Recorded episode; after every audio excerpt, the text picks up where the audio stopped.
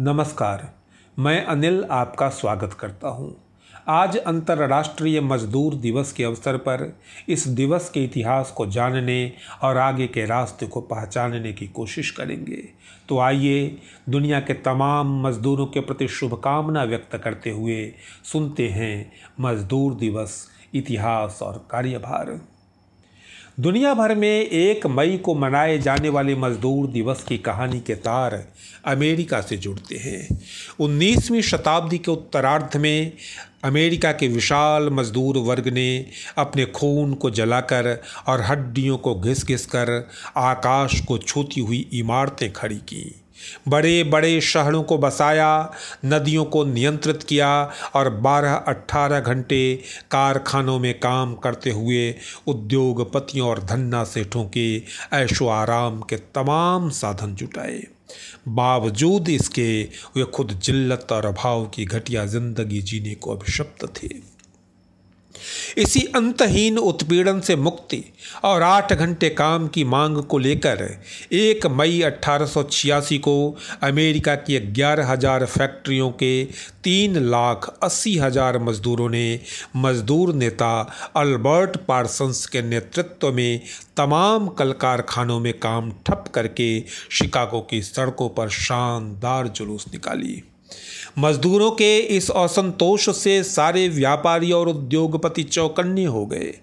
तीन मई को बैठक कर रहे निहत्थे मजदूरों पर गोलियाँ चली, जिसमें चार मजदूर मारे गए और अनेक घायल हो गए। पुलिस के इस बर्बर दमन के खिलाफ चार मई को रात आठ बजे हे मार्केट स्क्वायर में मजदूरों की सभा हुई। करीब तीन हज़ार मजदूर इकट्ठा थे। झमाझम बारिश हो रही थी। रात के दस बज रहे थे। अनेक वक्ता और मजदूर जा चुके थे। कुछ सौ लोग ही बचे थे। तभी कैप्टन बानफील्ड ने 180 पुलिस के जत्थे के साथ सभा स्थल को घेर लिया। मजदूर नेता सैमुअल फिलदेन पुलिस को समझाने की कोशिश कर ही रहे थे कि यह सभा शांतिपूर्ण है, तभी आज तक अज्ञात किसी अराजक तत्व ने एक बम फेंक दिया, जिसमें एक पुलिस वाला मारा गया। फिर तो चारों ओर से घेर कर पुलिस ने अंधाधुंध गोलियाँ चलाईं, जिसमें छः मजदूर मारे गए और 200 से अधिक बुरी तरह घायल हो गए। दमन के इस क्रूरतम हथकंडे ने मजदूरों के असंतोष को आक्रोश की लपटों में तब्दील कर दिया। फिर तो मजदूरों ने खून से सनी उन्हीं कमीजों को बगावत का झंडा बना दिया। और जैसा कि मानव सभ्यता के ज्ञात इतिहास में हमेशा होता रहा है, इस बार भी जुल्म सितम से मुक्ति की मांग करते इन मजदूरों पर प्रशासनिक कार्रवाइयों का दौर चला, न्याय का नाटक हुआ और 20 अगस्त अट्ठारह को फांसी और बामशक्क़त कैद की सज़ा सुनाई गई। फांसी की सज़ा सुनाए जाते वक्त अदालत में चीख कर कहे गए स्पाइश के शब्द आज भी अन्याय के विरुद्ध जंग लड़ रहे मजदूरों को ताकत देते हैं। स्पाइश के शब्द थे अगर तुम सोचते हो कि हमें फांसी पर लटकाकर तुम मजदूर आंदोलन को, गरीबी और बदहाली में कमर तोड़ मेहनत करने वाले लाखों लोगों के आंदोलन को कुचल डालोगे। अगर यही तुम्हारी राय है तो खुशी से हमें फांसी दे दो। लेकिन याद रखो, आज तुम एक चिनगारी को कुचल रहे हो, लेकिन यहाँ वहाँ तुम्हारे पीछे, तुम्हारे सामने हर ओर लपटें, भड़क उठेंगी। यह जंगल की आग है, तुम इसे कभी नहीं बुझा पाओगे। 11 नवंबर को अमेरिका के 200 धनी लोगों को तमाशबीन के रूप में बुलाकर चार मजदूर नेताओं को फांसी दे दी गई। 13 नवंबर को उनकी शहादत को आखिरी सलाम देने के लिए शिकागो की सड़कों पर पाँच लाख से ज़्यादा लोगों का हजूम उमड़ पड़ा था। उस दिन लोग चीख रहे थे और उनका नेता चुपचाप था। उन्नीस नवासी में पेरिस में आयोजित अंतर्राष्ट्रीय महासभा में काम के समय को आठ घंटे करने की इजाज़त मिली।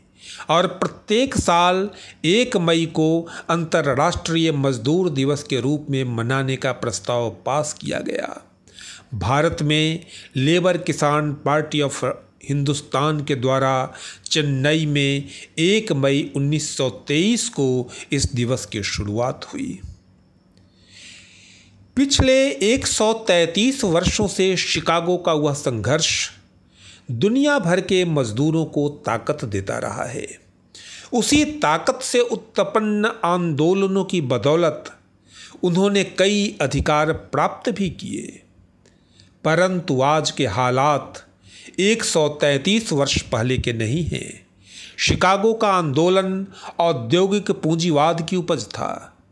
उस समय हज़ारों मजदूर इकट्ठे होकर कारखानों में काम करते थे, लेकिन आज मजदूरों को विस्थापित करके उनकी जगह मशीनों और टेक्नोलॉजी ने ले ली है और परिवर्तित पारिस्थितिकी ने उनके हितों को भी विखंडित कर दिया है।